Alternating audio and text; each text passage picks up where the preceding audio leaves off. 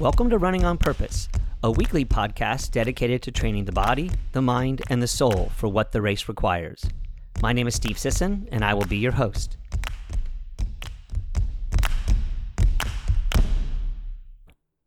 Hey everyone, welcome to another episode.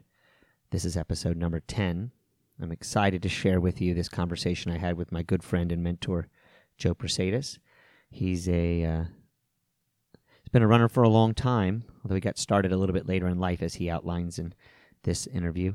He I met him in the early '90s in Austin, Texas's amazing running shoe store, Runtex, that was started by Paul and Sheila Carrozza. It was the the home base of a pretty amazing group of young people who uh, really helped solidify what is running in Austin.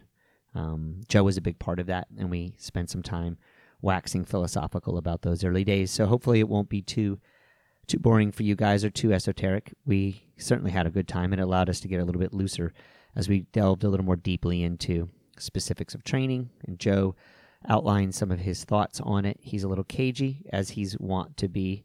Joe has an amazing sense of humor and an understated style. But uh, make mo- make no mistake, this is an amazing coach who knows how to intuit what's going on with his athletes and how to help his athletes get the kinds of performances they're looking for. Joe currently is coaching with Rogues online group. So if you're looking for a trail coach, then you'd like for him to work with you, you can find more information at roguerunning.com. Joe is a just an amazing person, and I hope that some of you will learn a lot from the conversation we have, and perhaps even look him up if you're looking for more personalized one-on-one coaching in the trail area. In some other housekeeping items, this will be the final episode of the year 2019. Thanks to all of you who have come with me and Kristen on this journey. I know it was a little rocky and seems to be a little rocky still as we speak. you guys haven't gotten an episode in a couple of weeks. Uh, I know I've stated emphatically that this is a weekly podcast, and I continue to hold that that is my goal. And not always am I able to execute on it, but I have we have both made a commitment that in 2020 you'll be getting 52 episodes of the Running on Purpose podcast. We've already got a number of them scripted, and we know where we're going with them. Really excited about moving forward with this concept and um, just extemporaneously speaking on running itself and how the different threads from the body, mind, and the soul can all be integrated into one package and to help you have better racing better training experiences, and just generally raise the consciousness of our planet. That is one of the main goals that we have with the podcast. So look to 2020 to have much more information. Also in 2020, I have starting in with the Telos Running um, podcast training group. We have season four starting on December 30th, which is a Monday. You can get started with us. Um, we've got online programming, which is podcast based. We also have um, some personalization options with that program, what we haven't had in the past.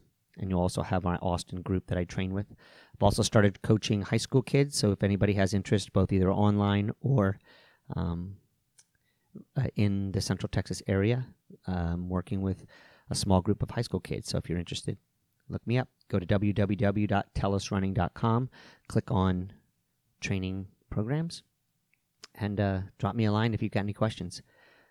So, one final point I had a wonderful conversation with the great Ron Romano, who has started his own podcast called Run Chats with Ron Romano. It may be Run Chats with Ron Runs NYC. I can't remember right off the top of my head, but check in our my show notes. There'll be a link to that.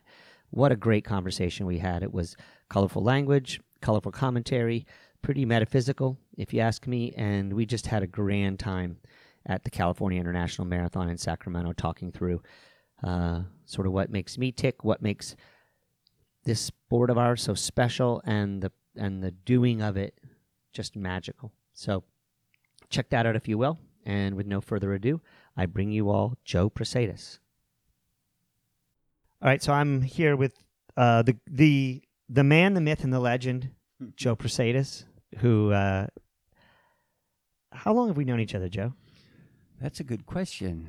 It was uh, I met you when you were fresh out of UT, I think, when you went to work for for Runtex and Paul Carrozza. So it's like the early '90s. Is that when that was? So I went there in '91, and then uh, graduate. I mean, and graduated in '93. So it would have been in that window. And at that time, you were working with the Austin Marathon called Motorola at the time, right? Right, right, right. Yeah. And you were, had you started trail running at that point?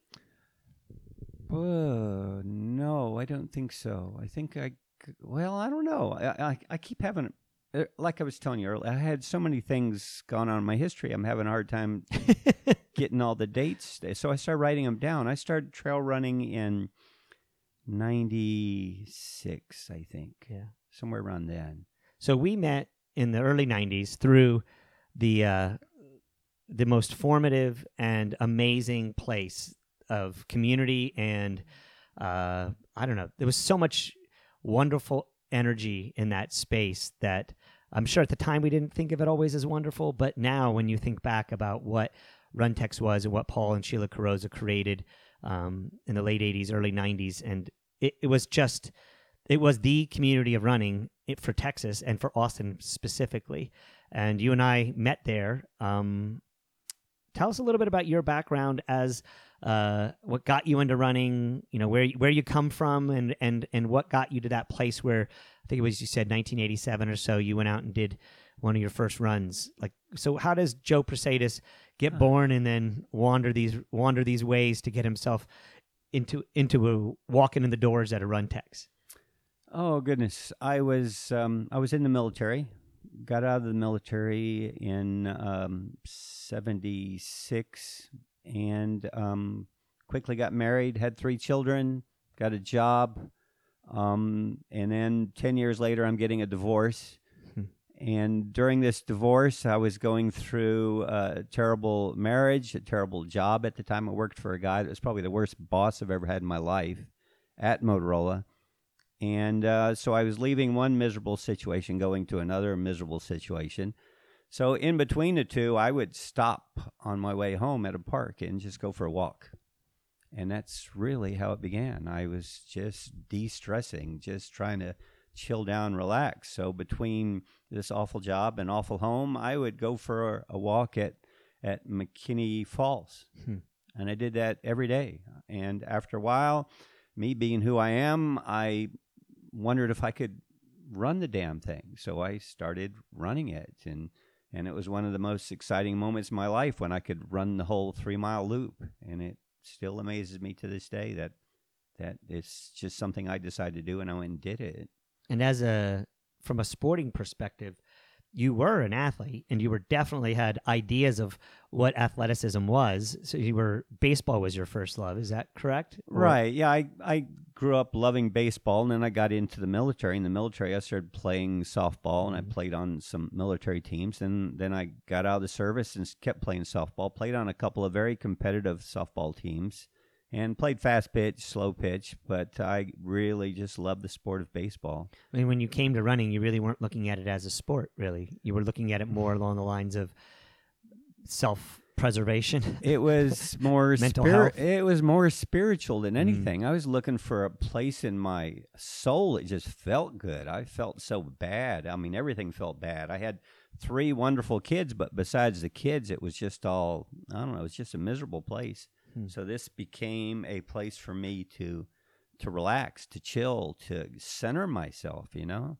when you think now back on that having run many many marathons many ultra marathons what what is your what would you say to your first running self um, about uh, if you could look back at it and say i want to give you one piece one or two pieces of advice at your very beginning what what do you think you would you would tell that that frustrated gentleman I wouldn't change a damn thing.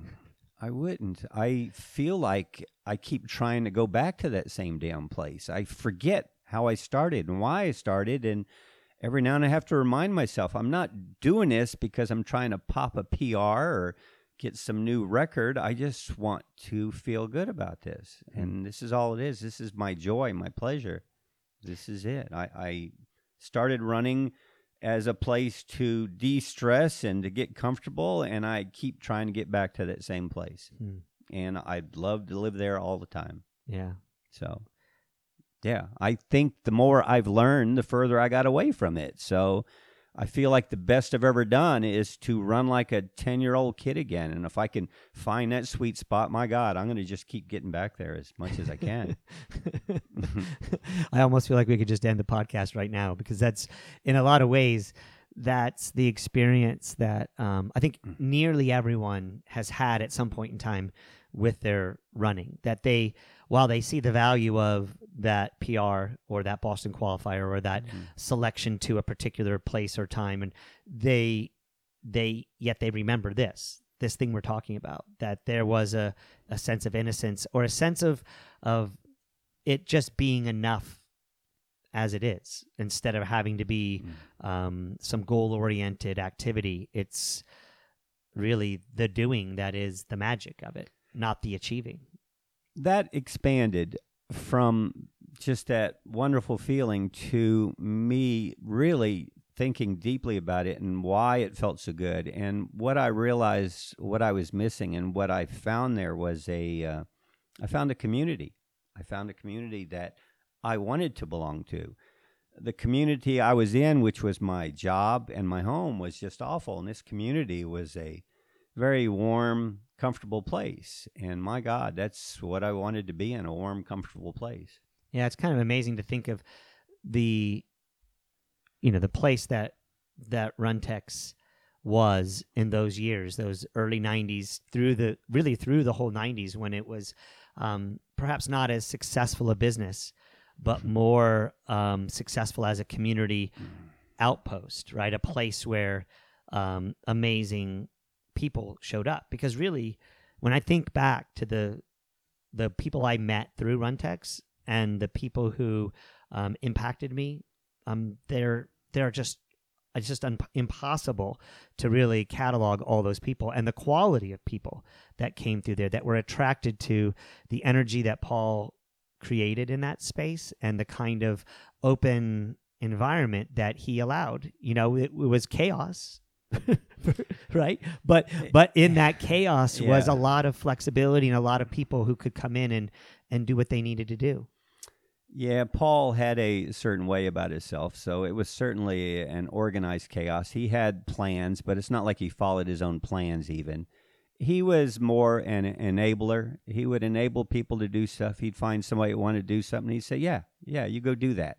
mm-hmm. And then we figure out whether it worked or not. Yeah. So talk a little bit about what you were mm-hmm. doing at Runtex when you showed up there. You you'd started running, you were but you'd already got mm-hmm. involved a little bit in in in organization mm-hmm. and helping produce races or get involved in that. How does how does that how did that sort of evolve for you to go from being a runner to getting involved in in the racing scene? I was a um, I was an engineer at Motorola, and uh, there was a group of people there that had decided Austin needed a marathon. So they decided they were going to create that marathon, and um, so they started putting it together and getting people together. And all these people they got together were all employees of Motorola. So they were looking for the runners in Motorola to help organize this marathon. They asked me if I would help, and I said, "Sure, yeah, if I can do anything." So they gave me a title, and I did a certain amount of things for them, and that's kind of how it started. Hmm. so and and you would run it come into Runtex as a runner yourself, but also as part of the Motorola Marathon race team that was putting the race on. With Yeah. Lyle Klug was the race director at the time, right? right, Yeah. it was Lyle Klug. Yeah, pre um, pre Motorola Marathon, I was a local trail runner. I mean, not not trail runner, road runner back in those days. But I had started running 5Ks and then 10Ks and half marathons, but they were all road races and they were all over Texas, but mostly it was centered around Austin. And of course, I'm a married guy with three kids, and my kids are going with me to the races. And I never had them run, I never made them run, but after they watched all these other kids running, next thing you know, my kids want to run. So now I'm registering myself and my kids for these races as well. So that's kind of how I got connected with Runtex. I think that my youngest daughter won uh, some competition in running, some 5K or something like that, and she won a free pair of shoes. So I went down to Runtex to collect these shoes, and that's when we met Paul, me and my daughter Sonia. And Carl Lewis at the same time. He happened to be there. that is that is in that is literally in a nutshell what happens. You go down because you won an award, and Paul generously gave shoes for the award. Yep. And who do you run into but the fastest sprinter in the entire world at the time? Because Yeah. he was the fastest sprinter in the world. That wasn't like he was some retired guy, right? He's literally competing at the next Olympic Games. yeah, that was back in his Santa Monica days. Yeah. And him and we got his signature on some stuff. And my Sonia's like, "Who the heck's this guy?" and I'm sitting there just amazed that I'm standing next to him. And, and my daughter's like, "Well, where's the shoes?" You know, yeah. It was really pretty cool though. Yeah. But now when I met you, I remember you were already doing some crazy shit.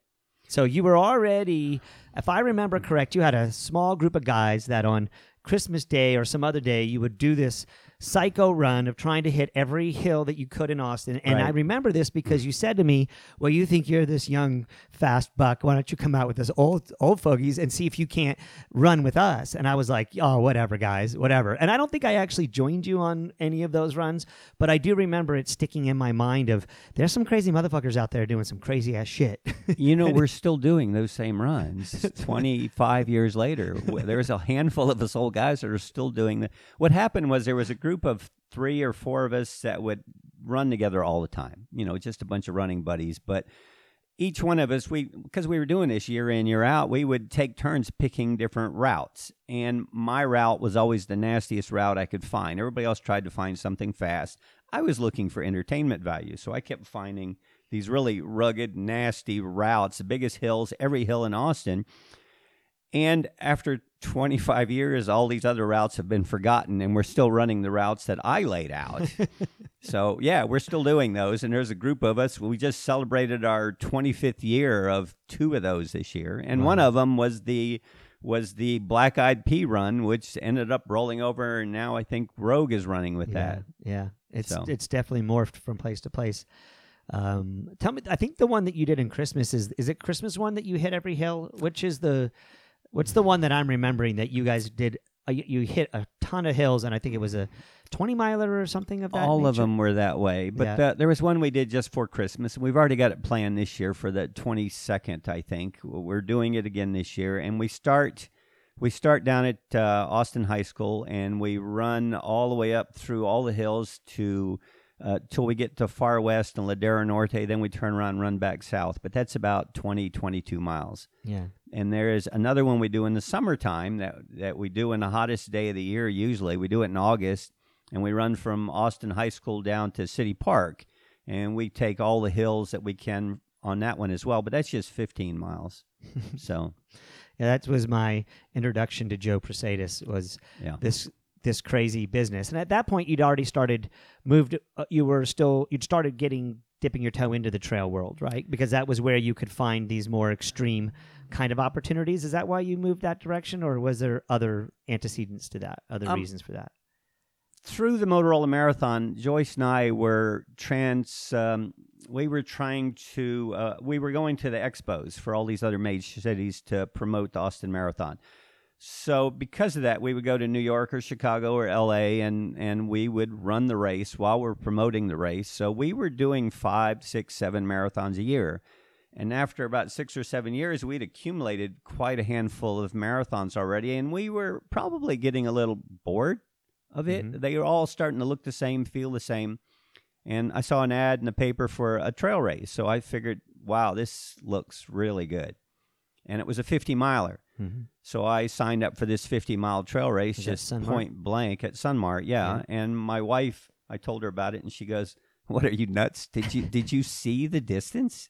I said, "Yeah, it says 50 miles." She goes, "And you think you can run 50 miles?" I don't have a clue. I don't care. I just want to go out and get in it, right? I want to go play. I don't give a damn if I can finish the thing, and that's kind of how I got started.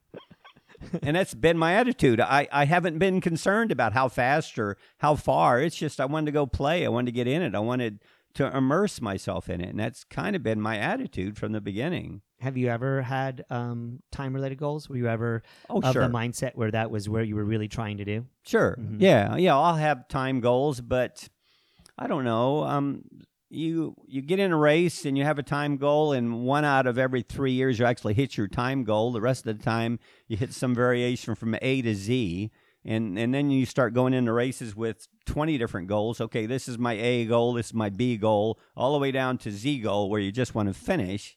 And after a while I realized that my best races, my favorite races had nothing to do with how fast I ran them. Hmm. Truth is I like a good story. And the best stories aren't when everything worked. The best stories is when shit goes all haywire and you try to solve it. And probably the best story I've ever written was one where I failed. I didn't finish the race in time. I did not finish. And it's probably one of my best stories, my best races. So, So, tell us that story. Hardrock. Uh-huh. I'd run Hardrock like six years in a row. Mm-hmm. And Hardrock's probably one of the most difficult hundreds on the planet. It's up in Colorado. It goes over, I, can, I think, 11 13ers, one 14er, and it drops down to seven or 8,000 in between. Ta- they give you two days to run the damn thing. And I'd surprised everybody by going out there from Texas and finishing the thing. And I'm not an elite runner by any means. I'm just a guy that's been doing this a long time. So I finished the race. So I went back next year. I did it again. I went back again and finished again. Six years in a row, I went out there and finished the race.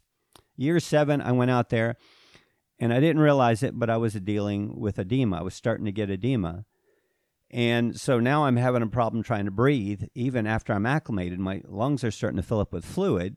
But I'm bullheaded ultra trail runner, so I just keep going, even though I know I can't breathe very well.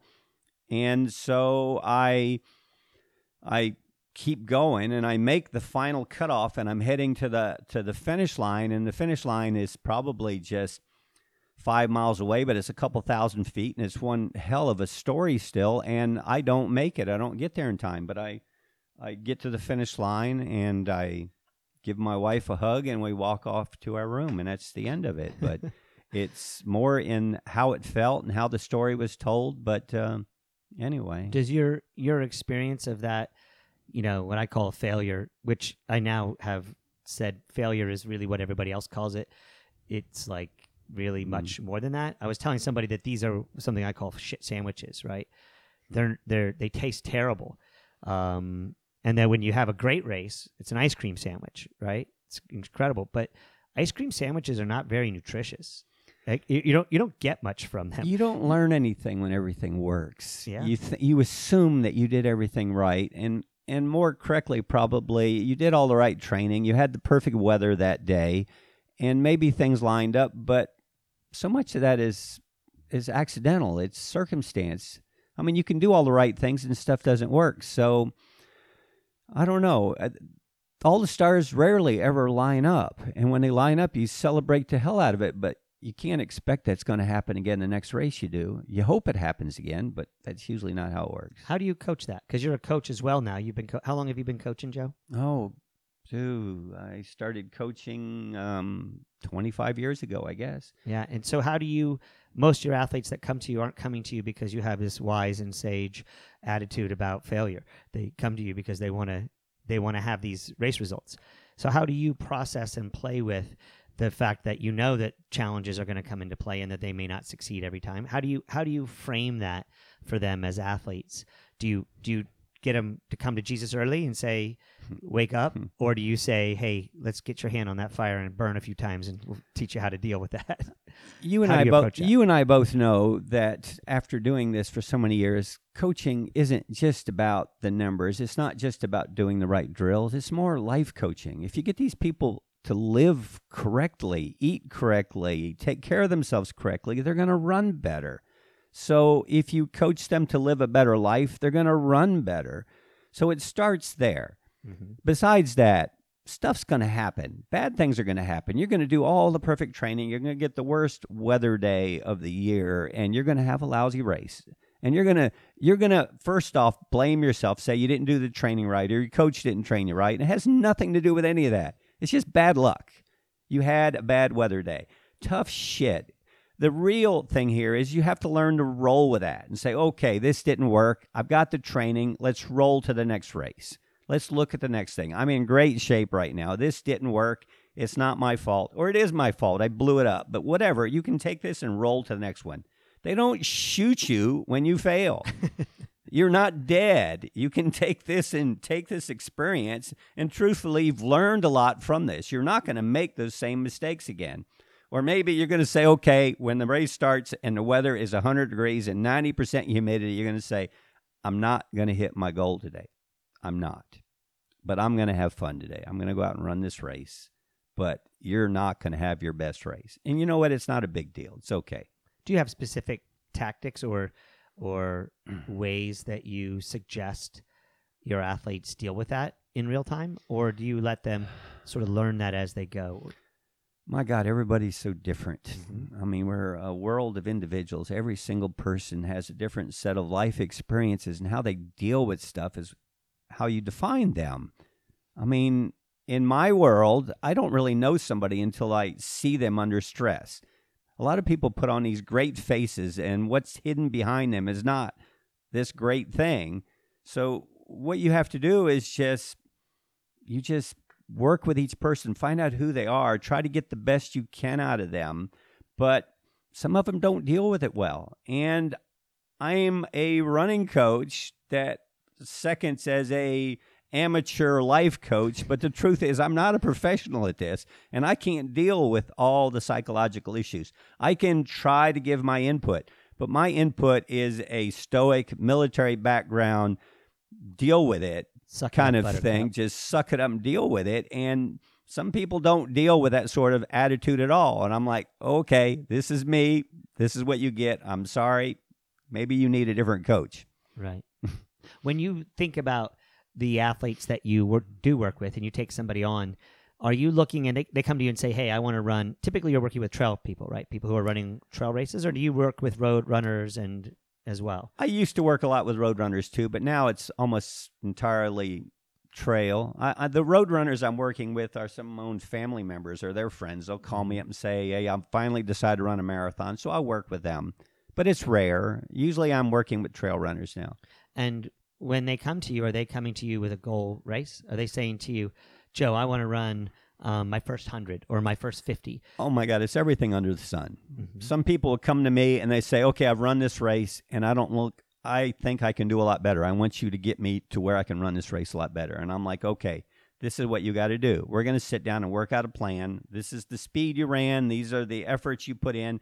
We need to improve all of that. So we'll start with speed, and we're going to build up. Okay, but." Some other people get to me and they've been working with an elite coach that they hired on the internet, somebody that's just one of the fastest runners in this country, and they're being coached by this guy that's world class, but this guy is a 260 pound, 50 year old man that just can't do what this guy's telling him to do. And they're Mhm. showing up this race just beat to death. Their legs are tired. They're not going to do well. So I am working with each one of these people individually, find out who they are, what they want to do. We'll talk about the reality of it. I'll have people that are not very good runners that have this immense idea in their head about how good they're going to be, and they're never going to get there. And then I have these other people that have all the talent in the world and they have no confidence. It's hard to get. I'd love to take those two people and put them in the same body, Mm. But we can't do it. So mm-hmm. you find out what you got, you deal with them, you find out their goals, what they're training for, where they live at. One of the most difficult circumstances I had was working with a guy in Russia, lived in Moscow, that was training for a 100 miler in the wintertime. So this guy was doing his training playing basketball.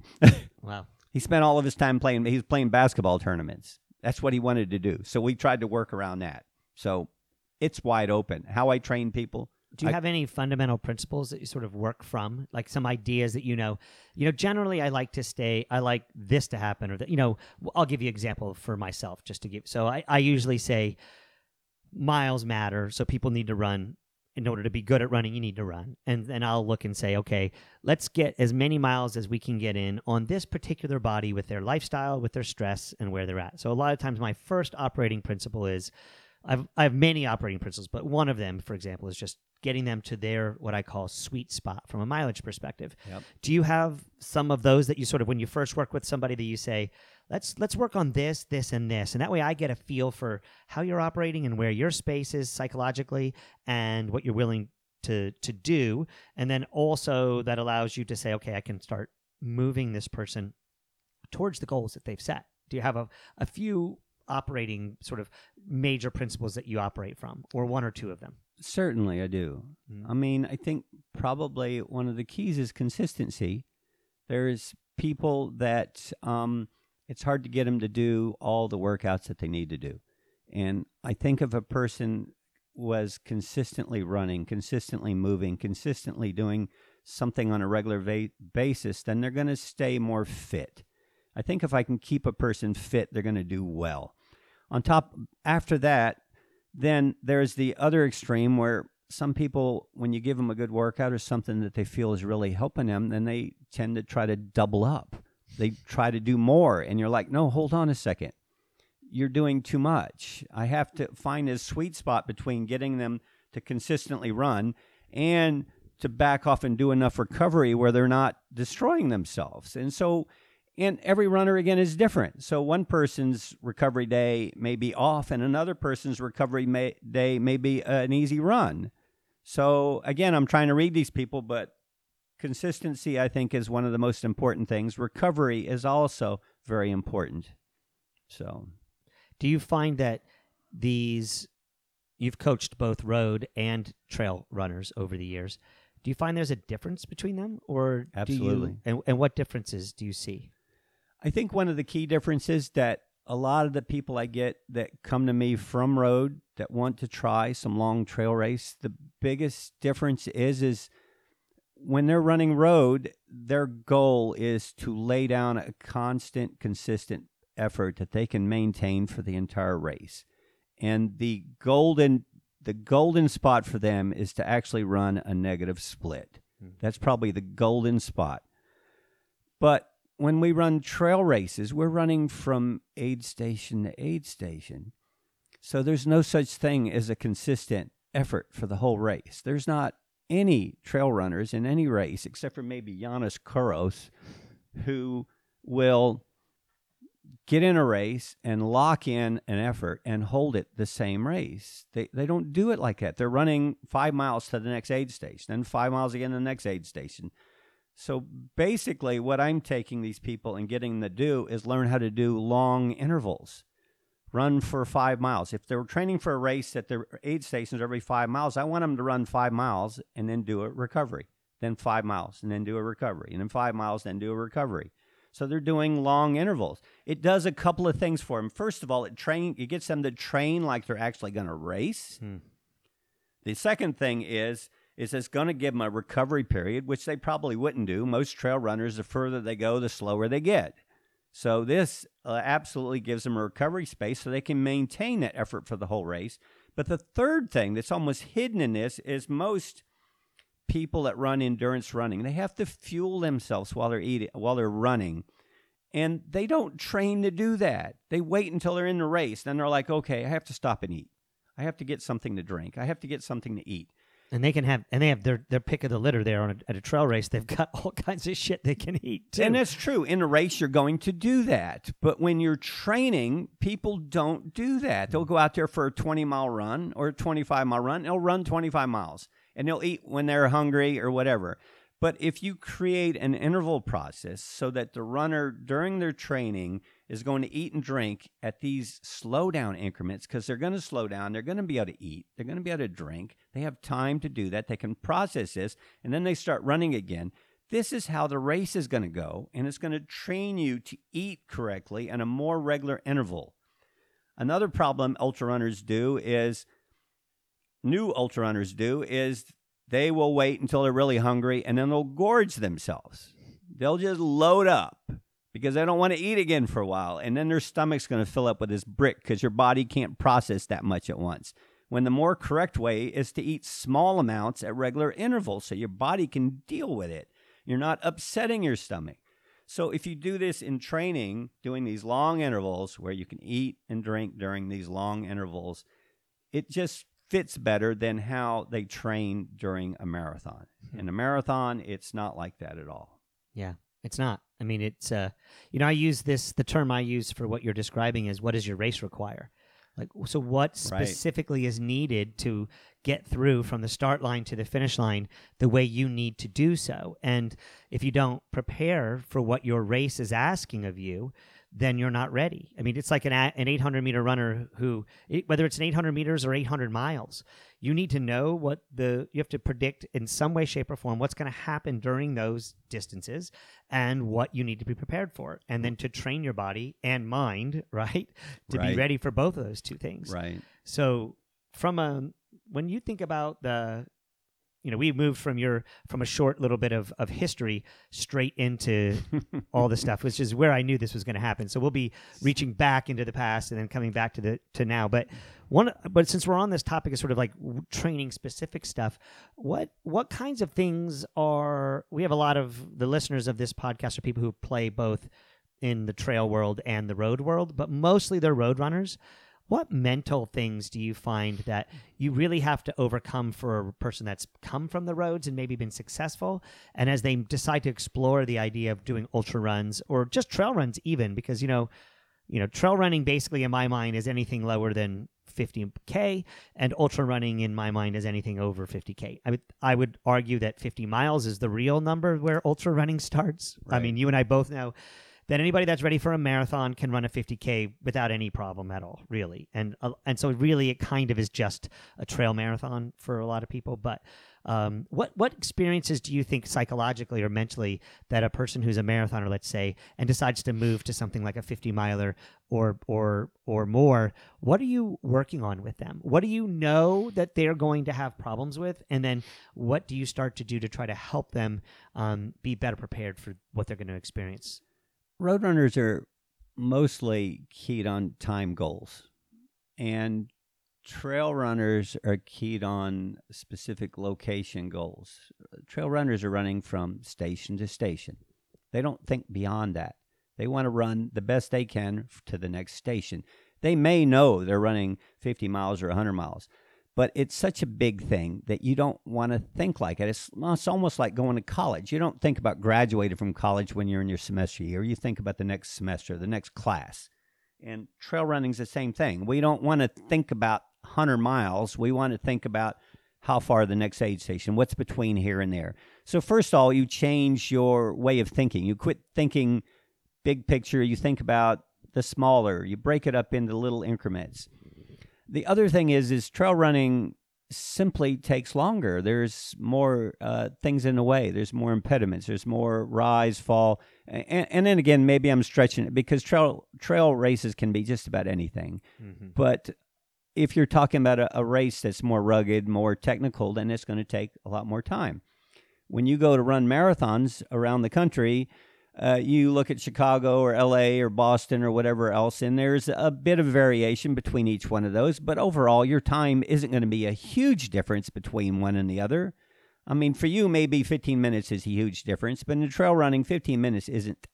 It isn't a damn thing. Yeah, for most marathoners, if they ran the toughest course at Boston or they ran a flat course at Chicago, they're not going to be more than five minutes different, really. Probably Right. that range. Right. No matter where they're at, whether a 230 marathoner or a five hour marathoner, you know, it- it's probably in that five to 10 minute range. There's that, that's something that you're right, every road runner can take for granted. And so their thinking is around how fast they're running. And while they're running, they'll look at their watch and they'll say, okay, I'm going too fast or I'm going too slow. Well, when you're in a trail race, and if you go to a trail race straight from a road race, just know before you even start that your time's going to be slower. You're going to freak out because you're going to be a mile into this thing and you're like, oh my God, that's the slowest mile I've ever run. Or you're going to be five miles into this thing, say, or 10 miles into this thing and saying, oh my God, I am just dead. I can't believe how slow I am. But you may have be on a, a, course, you know, record setting pace. You may very well be um, be- because it's just slower to do these things. I've had people that came from road races and they looked at the times of a race that I'd been running for years and they're looking at it and say, well, damn, all these people are walking. My God, I can kick their asses. There's no way I can't win this thing. And then they get out there and reality sets in. They find out, wow, this is different. It's a lot different. You have to navigate terrain, and we don't talk about pace at all in trail races. We talk about effort. You're going up a mountain, your effort is going to be a lot tougher than it is going down the mountain, but it's it, your time is going to be flipping crazy different. Yeah. So, I do think that that's something I've experienced personally. Uh, I've been running trails my whole life, but it was when I met you, Joe, that I was got pretty serious about trail running. You and I, um, you were a, a mentor to me in a lot of ways about the that you, you'd say to me all the time, "It's different, Steve.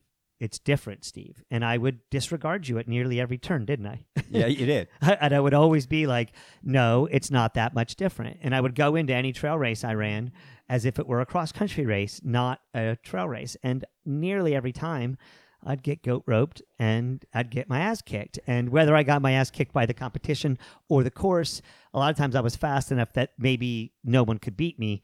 But yet, you and I both knew that there was a lot I left out on that course by not um, having an approach that said, hey, slow down, find your rhythm, get an effort, and approach this from a from a place to place. You were the first person that ever talked to me about running from aid station to aid station. To me, I always could only think of it from a big picture, and even as a 50k, I was like, well, whatever. It's like it's just a little bit further than a marathon, and yet when I would get to the finish line, if I was in a 230 marathon shape, I'm getting to the finish of this thing in three and a half hours. Like that's a that's not just those are that's an hour difference on your feet like that's a huge amount of time for someone who is not used to spending extended periods of time on their feet Let me let me tell you about uh, Rocky Raccoon 100 miler and I think it was 06 where I watched a guy come in and set a world record at the 100 mile race.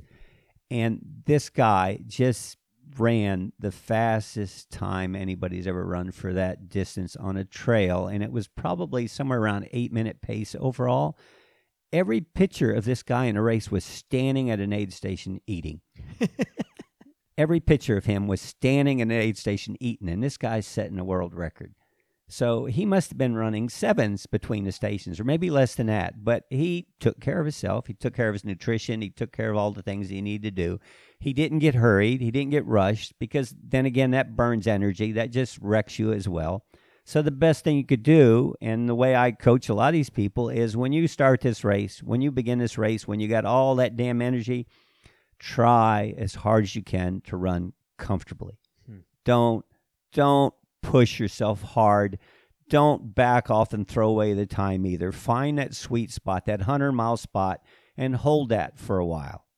Hold that until and you're- you find your rhythm. and so your first time marathoner ultra marathoner who's running let's say 50 or 100 for their first one most people usually will unless they're crazy um, they'll jump they'll do a either a 50 miler or a or a 100k before they make that foray up to the 100 mile distance but how do you prepare them for that how do you what do you tell them in a from a training perspective to get them to to trust that and to feel that are there things you do or you just say you, you just keep correcting as they go along Well, first of all, it's just time on feet. It's experience. You get out there and you run, you train, you put in some miles. Uh, another thing that a lot of folks don't even think about is when you're running that long, you may very well be running into the night. So a lot of people show up at these races and they don't even have a flashlight and they're going to be out there for 16 or 18 hours and there's not a single day unless you're in Alaska that goes in daylight for that long. So you have to get them used to running in the dark. You have to get them used to uh, just being out there on their feet that long. So in the early years, we would do back to back long runs to get them used to that, which I don't coach that anymore, but that's what we used to do. why don't you do that I think that I'm more of a believer in recovery than I am in doing some sort of psychological self test to see if you can get up and go again. mm-hmm. I mean, some people are just strong and they don't need that personal self test. And I think, well, I think when you're young, you can pull off damn near anything you want. You can damn near apply any training philosophy and get to the same damn place. But when you're older, or maybe you're heavier, or maybe you've had some other issues, I'm coaching people with prosthetics as well. Mm-hmm. And so you talk about, okay, recovery is pretty damned important. So the way I coach it now is is that if you want to do back to backs, go do it. But I'm not going to recommend it, and I don't think you should do it regularly. Back to back long run is fine, but anything that you want to do that is a little insane is fine as long as you don't make it a consistent thing. Hmm. So Yeah. And that experience. So you said here you have a, a some. So if you're not going to do back to backs, how are you psychologically preparing them for what their race is going to require for them? Let, let me give you an example of how I would build a training plan for somebody that's about to run like a 100 mile race. Eh, I would start with their longest run being maybe 50 to 55 miles. So they're not going to run within 15% of 100 miles. Would you Uh, put that in a race context for them, or would you make them have them run, or would you run that? Would they run that in a training run? How would you approach that? however, however it fit. right. however it fit. I, I would build a training plan where they would have a run on a weekend, three to four weeks out from this 100 miler, where they would do 50 to 55 miles. And if they could do it on a race, it's even better. But they didn't have to do it on a race. Right. And I- actually, maybe be harder to do it not in a race. It, it would be harder to not do it in a race. In a race, you're actually paying somebody else to take care of you. so so true. if if you pay somebody for a race entry, you can go do a training run, and basically you're paying somebody to take out there and hand you water and give you food, right? Yeah. Yeah. So, if you want to do it in a race, great. But a lot of times your training plan doesn't line up that way. Mm-hmm. So you have to do it on your own. You got to go out somewhere. Maybe you can talk some buddies into going with you, but you have to do this. And from that point, three to four weeks out, then I would build backwards. Like every two weekends, I would drop 15% off of that distance. So maybe 15% of that would be close to five miles. So 50 miles, you go back two weeks, you do a 45. Go back two weeks, you do 40. Go back two weeks, you do 35 until you get down somewhere around 26 miles. and then once I got around 26 miles, we'd turn it into a, basically a marathon training program below that. Yeah. And you So- kind of look at it that way. And I would look at it that way too. Mm-hmm. but in between those long runs, what I would do is I would drop it to like 15 miles or I would do a weekend off. And what I would more specifically try to do is once a month, they would force them to have a weekend off where they didn't run at all. So it basically you would do like maybe a, a 25, 15, 30 off, 35, 15, 40 off, some sort of sequence you're like probably finding that your folks who come from the roads Mhm. have a really hard time doing that. They really get pissed off about they're paying me money and I'm telling them to take the day off. Imagine that. Uh, Can you imagine that? Uh, this- people would get mad at me because I would tell them to take the day off. I says, you know what? You need to give this one back to your family. Go out with your wife. Have a nice weekend. Yeah. But you need to take some time off. You need to recover. Mm-hmm. So, and and I know back when I was doing the road running exclusively, every plan I ever saw, every every time I got with anybody, it was like every weekend's long run Mhm. every damn weekend. And now I don't preach that at all. I don't think that's correct at all. Yeah. I think you need more time off. Yeah. And- Especially for longer distances. So I know that Mm-hmm. uh, one of my ulterior motives for being here, well, first reason is because having a good talk with Joe is always great. Another reason is because I've got crazy dreams tinkling in my brain, as people will be, want to do.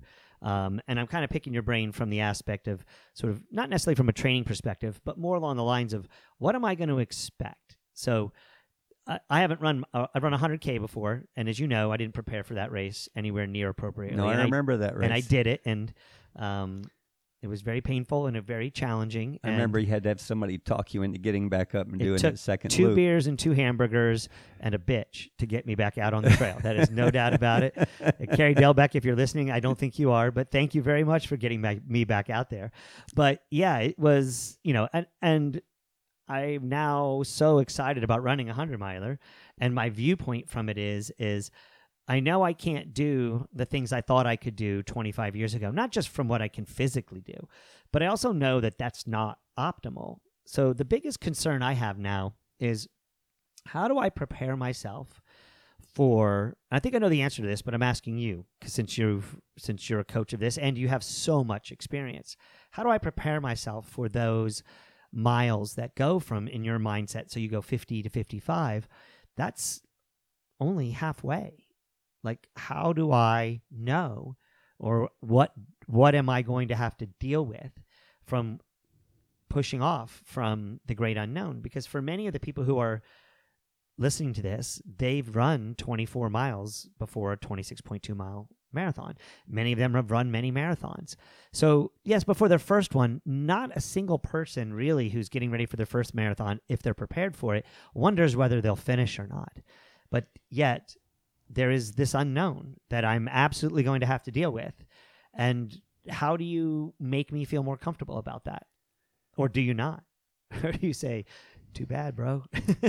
Well, I think that you and I both know it all begins and ends in your own mind.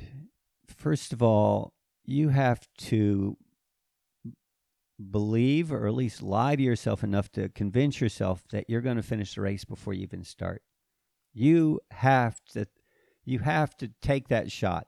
If you show up that start line thinking you're not going to finish, you're not going to finish. You have to show up there knowing that you're going to give it your best shot, that you're going to do everything. You're not going to you're not going to find or maybe you're going to find them. You're not going to listen to any of those excuses. Mm. Cuz the thing of it is is when you're out there that long, you have a lot more time to think.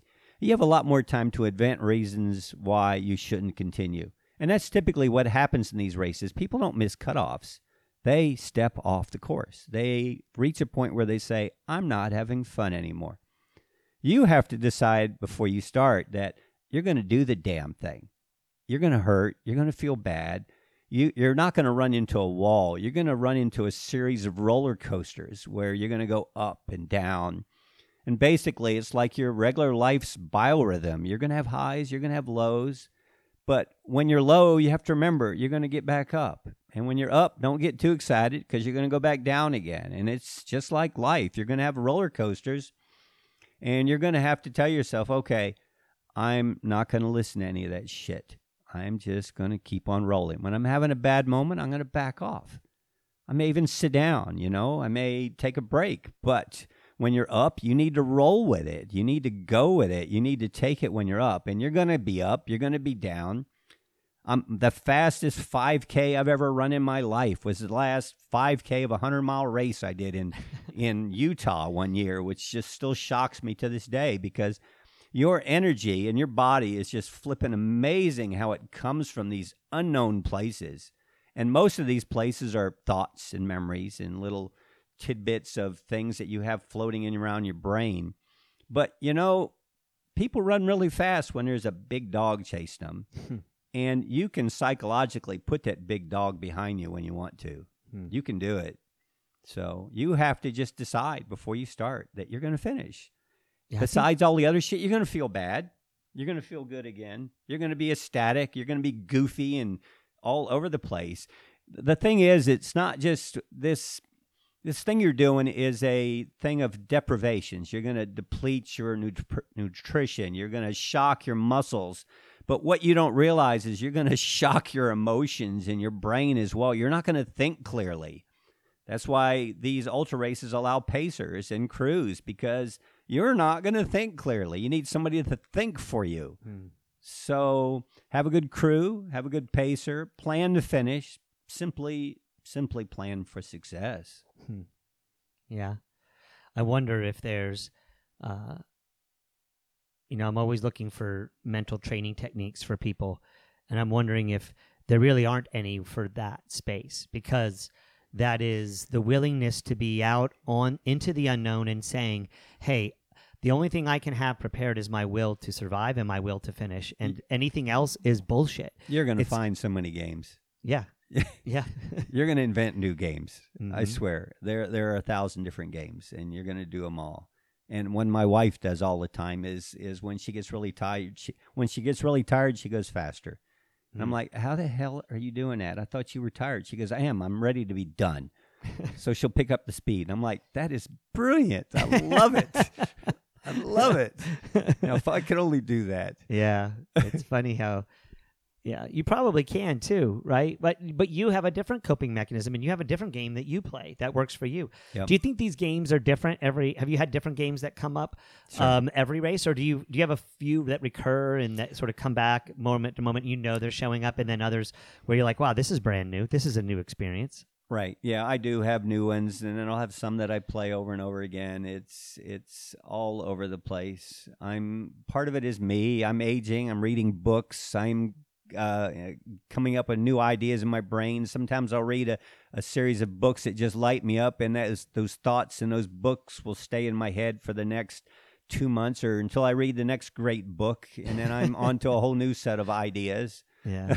So, you know, you and I are both into a lot of the military literature Mhm. and stories about wars and warriors and battles, and, and all that translates well Yeah, into what we're doing. Yeah. I mean, when you go into these races, what you're going to do is you're going to bond with these other people that are basically out there in the trenches with you fighting this battle. Mm. Now, you and these other guys, these other women are all trying to finish this race. You're all going to be best friends by the end of it. You're all taking care of each other basically out there. because that is a huge difference between the trail running community and the road running communities. That there's a sense of we are battling this distance and this course and these conditions And not each other. and not each other, which is a, a a substantive. I feel. I'll tell you honestly. I feel like that is changing in the road running world a, a good bit, and it may be that I'm changing a lot. So the work athletes that I work with, they're beginning to see. You know, you. I always. I used to walk into the University of Texas as I coached at UT. I used to walk in. And there was a sign that was up with.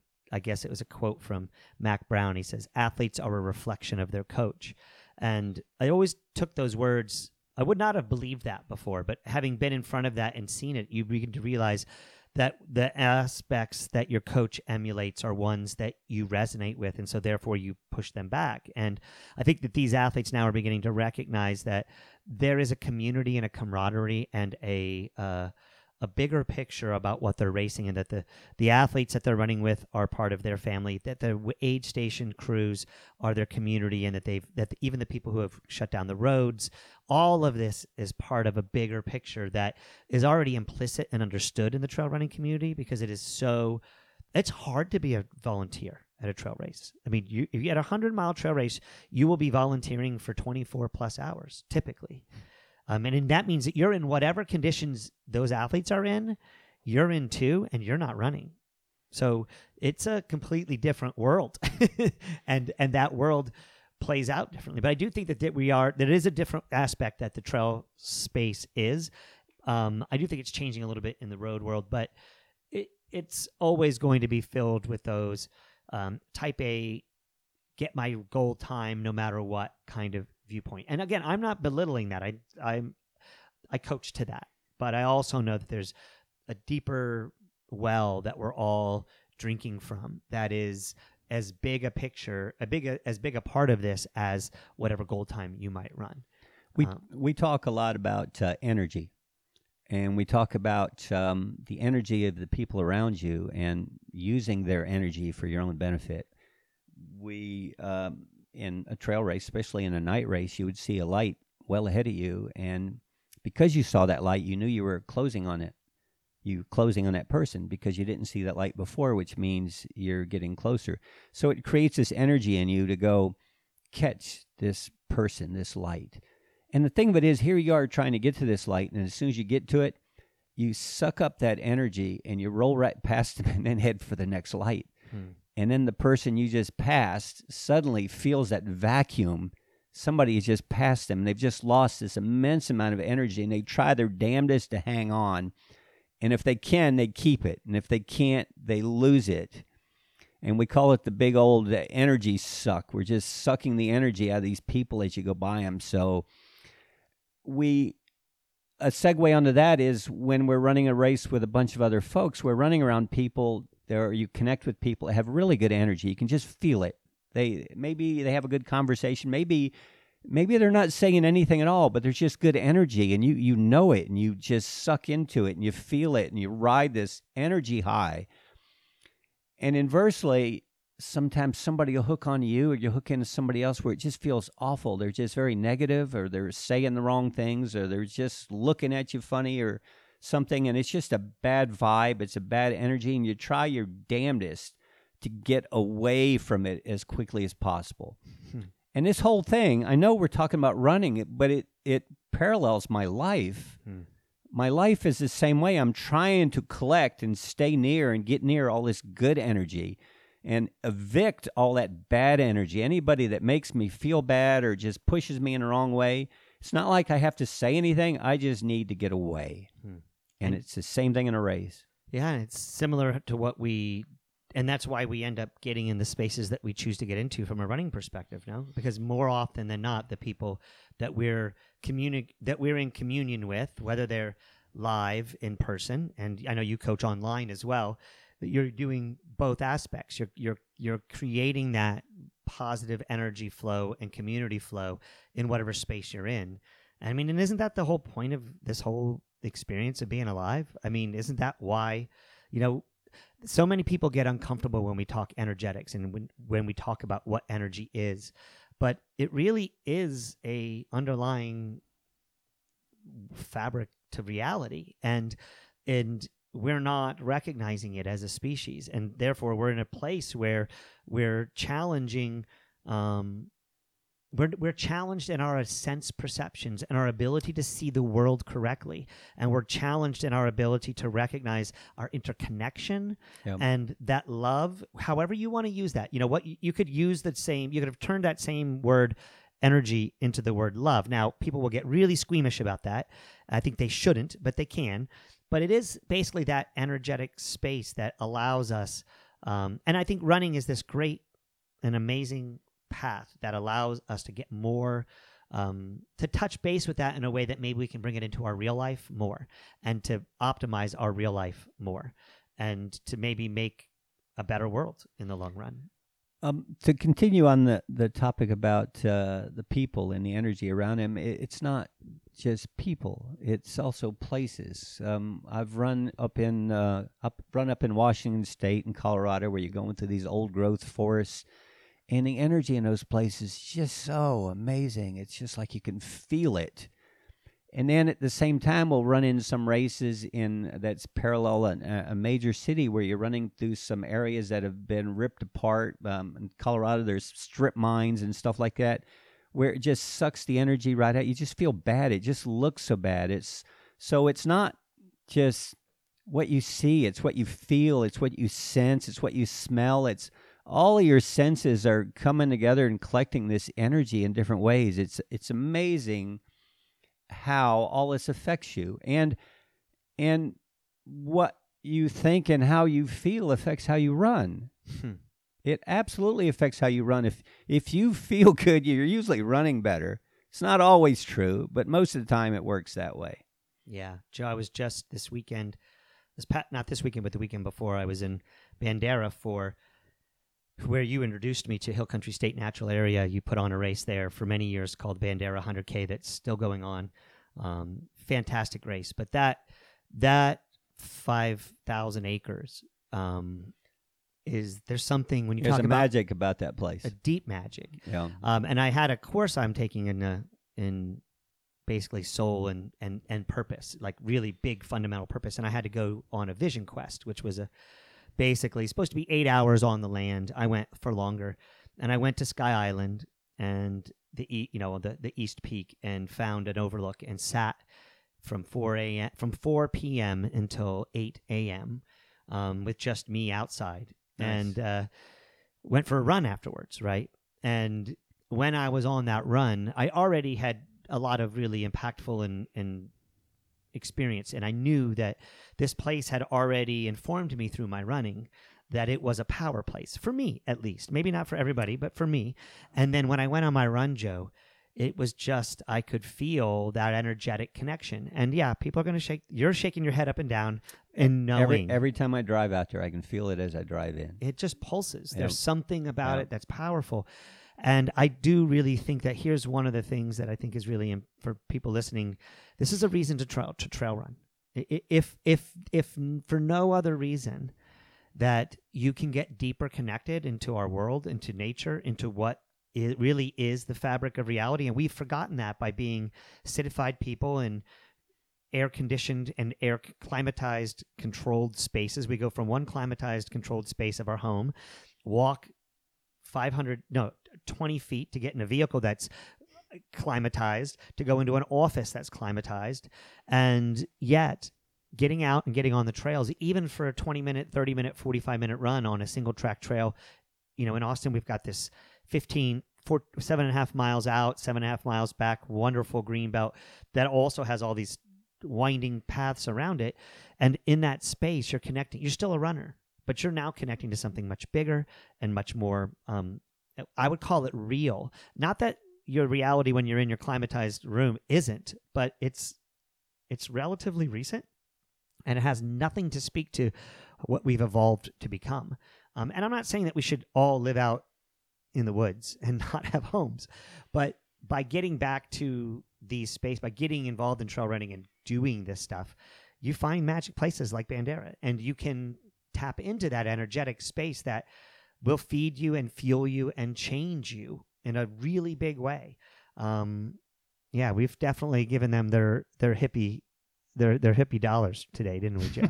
and you're not even a hippie, although I think you really are deep at your core. Actually, I was a hippie back in the hippie days. you were an original, an Oh, OG. yeah, yeah, yeah. No, I finished high school in '73, so I certainly went through the long hair and all that other stuff phase back then. Yeah. So let's go back a little bit to your. Um, tell us a little bit about your race directing and the space that you got into with that. And I know that you're working on on a book now about putting on races and and that. And so talk a little bit about how that's informed your experience as a human, but also your experience as a runner and and being a servant to runners in a sense, because you really are. You're providing these. I mean, you created Tejas Trails, which uh, you sold about five years ago, and That's right. those those races they're still being run um, and they are magical races. They are races that really challenge people push them to the edge. Um, and you're responsible for creating this sort of culture this ethos that now it seems it took people five or ten or 15 years to get a hold of but you were the vanguard of this. How did you get involved in that space and trail running and what made you um, i mean in trail racing and getting producing races and and what what fueled you about that? What did you love about that? Oh goodness! I first of all, I became a race director through Motorola and the Motorola Austin Marathon, and and shortly after that, I started trail running, and I couldn't help but try to put the two together. I'm thinking that I'm going to these trail races, and and a couple of the more famous races, uh, the uh, not famous, but the ones I knew of, I guess, in in this country were directed by some of the biggest curmudgeons curmudgeons I've ever met in my life. I mean, there was uh, Norm Klein in California at Western States and at Sun Martin, and there was Mickey Rollins here in Texas, and they these guys were just the grumpiest people, and yet they were the race directors, and I kept thinking, you know, you could put on a race and actually treat people nice and maybe do a better job of it and maybe create a little more community and less animosity towards each other. So here I am looking for this warm fuzzy, and and I find it in trail running. And then I find these race directors that are old curmudgeons, and it just seems so weird. It was so out of character with what I discovered. So I I was thinking, okay, you know, I'm sitting at a race one day, and I'm complaining to my, my buddies about this race director, what an old grumpy is, and my buddies basically uh, psychologically slapped me upside the head and told me to shut the fuck up. Says if you don't like what he's doing, make your own damn race. At least he's putting on a race. And I'm like, okay, you're right. I'm an idiot. I'll shut up now. And I, I quit complaining about this guy's race. But the thought stuck in my head. And then I get back here in Austin. And back in those days, I think John Hill was the owner of uh, Austin Tricyclist and one of his head mechanics there was a guy named Jack Murray, and me and Jack got to be good friends. Me and Jack and Steve, and we were all grunts for John Hill when he was putting on some of his races. And I knew John, and John had a duathlon series called the Dirty Du, and it was off-road duathlon, and he had an event out at Rocky Hill Ranch and I knew he was doing it, and I knew which weekend it was. I'd been out there with him to run at the place, and I asked John if I could put on a put on a trail race there in, in concert with his, and he said sure. So I created. guy John is. yeah, he said yeah, just go do it. So he had the he had the venue, he had the place for the whole weekend, but he was only doing his race on Sunday. So I went out there and created Rocky Hill Ranch 50K, 25K for Saturday. And that's kind of how it got started. Hmm. Started there. And then from that, I did that with John for three years, and then John sort of kind of just told me to go away and kept the race for himself. And I says, okay, well, fine. So then I went off and I found Bandera and created Bandera.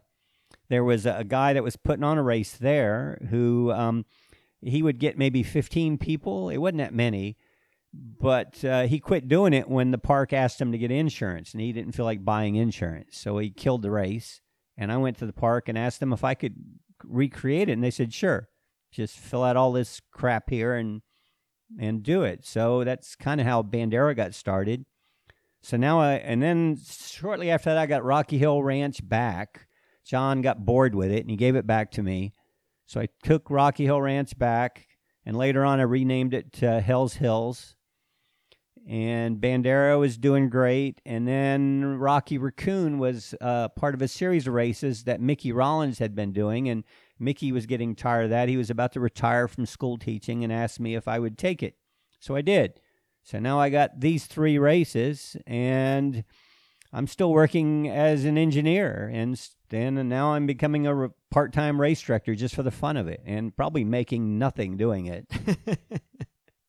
yeah, you were working your butt off. I was working my butt off. I was doing it for fun. I liked doing it, and I realized that I could create a community. I could build a fun race, and I could treat people nice and charge a reasonable price and give them nice shirts and nice awards and all the stuff that people promise that don't always come through with what they promise. I was trying to be the guy that would do what I said I was going to do. Yeah. And that's kind of how it started. Yeah, you uh those races they still are you know, they were they were they meant so much to me.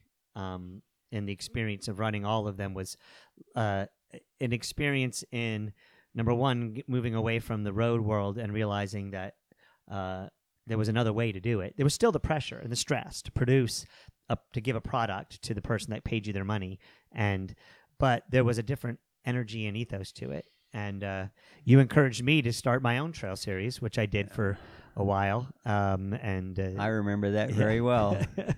yeah. I, I let me tell this story. All right, go ahead. Okay, so you were interested in starting your own trail series. You had your coaching business, and you wanted to put a race into it, or wrap a race around it, and you thought a trail series in Austin, and you had a connection that you could get the parks, which nobody else could. So you had this sweet connection, and you asked me, he says, Well, what do you think, Joe? Can you help me with this? I said, Yeah. And then you forgot about it. and then I went out there and explored these three different parks and laid out the routes and figured out all the distances. And, and then I came back to you and said, Okay, Steve. And, and you said, Nah, I'm, I don't think I'm going to do it. and I told you, like hell. Yeah. I says, I've already spent a lot of time, so we're going to do this damn thing whether you want it to or not, but maybe I'll direct it or whatever, but it's going to happen. Mm. So I forced you to do your own damn races. Yeah, and those races were really crucial too, Joe. I think they provided. You recognized at the time that there was a there was this gap between the person that was running 5Ks and 10Ks and maybe running someone who would run a the local cap 10K. And there you know, there were 20,000 people running a 10K and yet they weren't finding their way out onto the trail and you were really an evangelist and an early recognizer that this really we can not that you would be feeding your races you certainly weren't looking at it from that perspective but it was more along the lines of let's give them a little bit of a taste of it because if they get a taste they'll find out what we all really need that we need to get out in nature we need to get out here and have a different experience of running Well, here in Austin, too, this whole city was wrapped around the Austin Marathon. And after the Austin Marathon was over, there was a big lull, a big sort of dip in energy and attitude. And we put on those races immediately following the Austin Marathon. So we rolled out of the marathon scene and right into these trail races.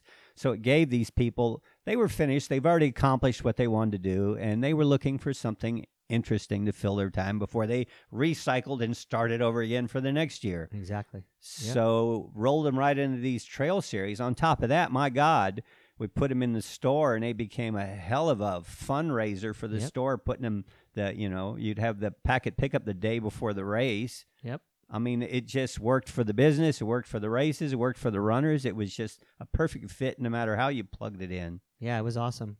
It really did get frustrating when the city didn't recognize the value too that that was being provided for those parks, right? And they kept pulling it away and saying, "No, we're going to stop people from." And it's like, well, what do you mm-hmm. actually have this park for if you're not willing to close it for basically two hours? It's not even closed in most cases. We, you know, they continue to put it on in one city park um, because that park we committed to doing no matter what. We wouldn't close it at all.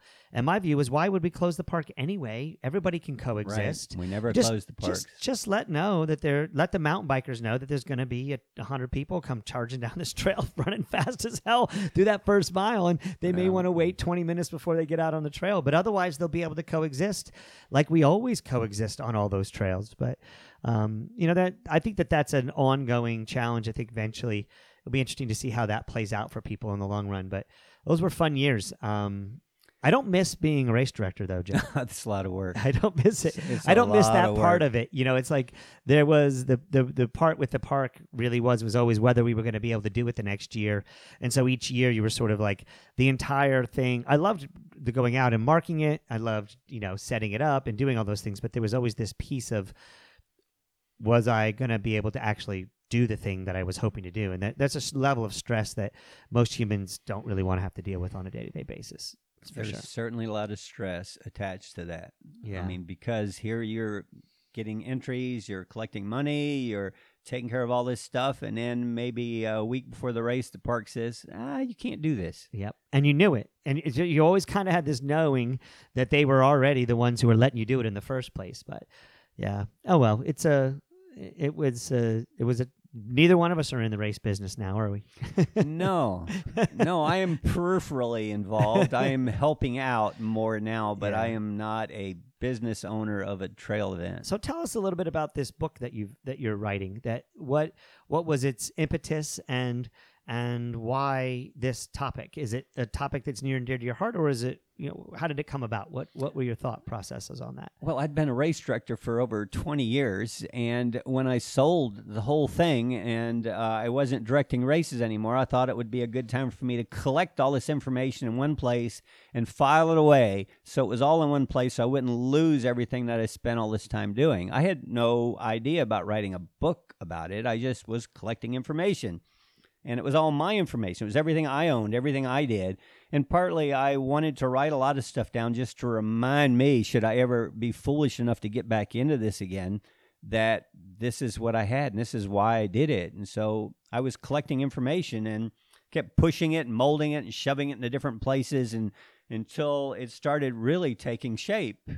And I met a friend of mine one time at some party and I was telling him what I was doing. And he says, Well, do you want help? Hmm. I'm like, Say what? I says, What what is this gonna cost me? He said, Well, I just want to help you. It didn't cost you anything, but if I invest a lot of time in it, I'm gonna be a co author. And I says, Well, sure, okay, what do we do? Hmm. He says, Okay, well, first of all, we need to work on this together, and I don't feel like coming to your house every day for a couple hours. So we're going to shove all of these documents of yours up on Google Docs, Mm-hmm. and then we're going to get a, a we're going to get a Viber account so we can talk to each other for hours and not pay anybody a dime. So we got a Viber account. We put everything on Google Docs, and we'd get up each morning and we'd spend about three hours shoving all this stuff into a shape of a book. And Chris had already written a book before, so he knew what to do. He knew the process. He was he knew about editing and and uh, correct English. I mean, most people that know me know me that I have uh, don't mind speaking my mind, but my English isn't really that great, and it is my only language. So, so anyway, Chris was cleaning up my language and uh, tuning the book and helping me put it in the right form, and it kept shaping and shaping until two years of working with Chris, we have a book. Wow. So But- what's your plans with it? How do you? I'm trying to figure out the next step, which is Mm. publishing, which is a whole different new world that I know nothing about. So I have another friend of mine named Alicia Post who has her own business and is helping me right now to go through this publish self-publishing process. I had sent it out to maybe I don't know, 8 or 9 different publishers and got pretty much the same answer from all of them, which was they thought it was very well done. They thought it there was a need for this book. They thought I did a good job. It was well written, but they couldn't make any money on this because there wasn't going to be a huge amount of people to buy it. So they declined to publish it. Mhm. So they left me on my own terms, which brought in Alicia, and now I'm going through the uh, process of self publishing, and hopefully I'll have this thing done by the end of this year. Cool. Well, I know I've also been wanting to write and am currently working on a few things, and in just my initial and and first stabs at looking at this process, I'm almost 100% certain I'm going to go along the route of self-publishing because Yeah. the content that I mean, you the problem with self-publishing is that you don't always get an editor, and and if you Eh, you need as a self-publisher you need to find and you need to spend your money on an editor and that the money that you spend on an editor will play off in the long term sounds like you had an editor Well, there's other things. There's like a tool called Grammarly. There's Yeah. other things that you can use to help you clean up this stuff. Yeah. So, but there's also a piece of an editor that says is this the position in the right place for the right reason and right. are these things done in a way and i think that right. as long as you've got your i mean you're a content your content is gold right? And but it needs Yeah. to be produ- presented in a way that people will pick up and use. And it, i have a strong feeling joe that the book that you produced i haven't seen it yet but um the book that you produce is going to be something that will be dog-eared um, broken spined and uh, dirty, has sh- lots of coffee stains I- on it. I and have a, lot feeling of it's pizza also- stains on it. I also feel like it's going to be a, a gift giving to a lot of race directors from runners that didn't appreciate how they ran their race. Yeah, that's, very true. Yeah, I li- it's a and in, and in a sense a gift from you to those who didn't do it the way you thought they should have, and and a way to give back in that way. First of all, this this book isn't written with the idea of I know how to do it and you don't. This book is a list of my experience. It's what I Mhm. did and what worked for me. It's not a this is how you do it as much as this is how I did it, yeah, right? yeah. Well, Joe, you've done a lot of amazing things for this community, and um, I'm sure there's more to come in your as you go along. Tell us a little bit about what you're doing now. Um, how people could find you if they were looking for you. If somebody got sparked and said, "That guy Joe, I'd like to work with him," how do they how do they get a hold of you, and how do they find you, and how would they um, have an opportunity to work with you? Well, my email is joe at trailzen.co. That's uh, Z E N, trailzen.co. And phone number 512 294 6456. They just pick up the phone and call you. Just pick up phone, call me. I mean, anyway, I am. Uh, I'm still coaching. I'm Mhm. back coaching for Rogue again Mhm. underneath uh, Jason Mallory uh, Brooks, who are doing the coaching there, and um, so I'm still coaching. I'm still reading a ton. I'm working with a group called uh, Band of uh, Runners. Who's a group that are working with veterans dealing with PTSD, veterans and their families and uh, so we do a trail comp, uh, a trail camp once a year, and we just had that a couple weeks ago. And so we bring vets in from all over the country and work with them, and afterwards stay in contact with them. I'm coaching a guy that's a vet that's becoming a pretty good trail runner, and um, probably start working on the next book as soon as I get this one published. One about uh, all my race stories that I've written over the over the years. Oh, that'll be a good one. Yeah, That'd be a I've already one. got all the. I've already got them all written. Now I need to go tune them Yeah, because my writing is probably improved a little bit since I started. I bet. I can only imagine. So Well, thanks for doing this with me, Joe. I really appreciate it. It's great to have a conversation with you, and um, looking forward to seeing you on the trails because I'm sure I'll be seeing you out there. yeah, that'll be fun. I'm curious to see what you do next. I think a lot of people are. Yeah. Awesome. Thanks, Joe. Oh, you're welcome.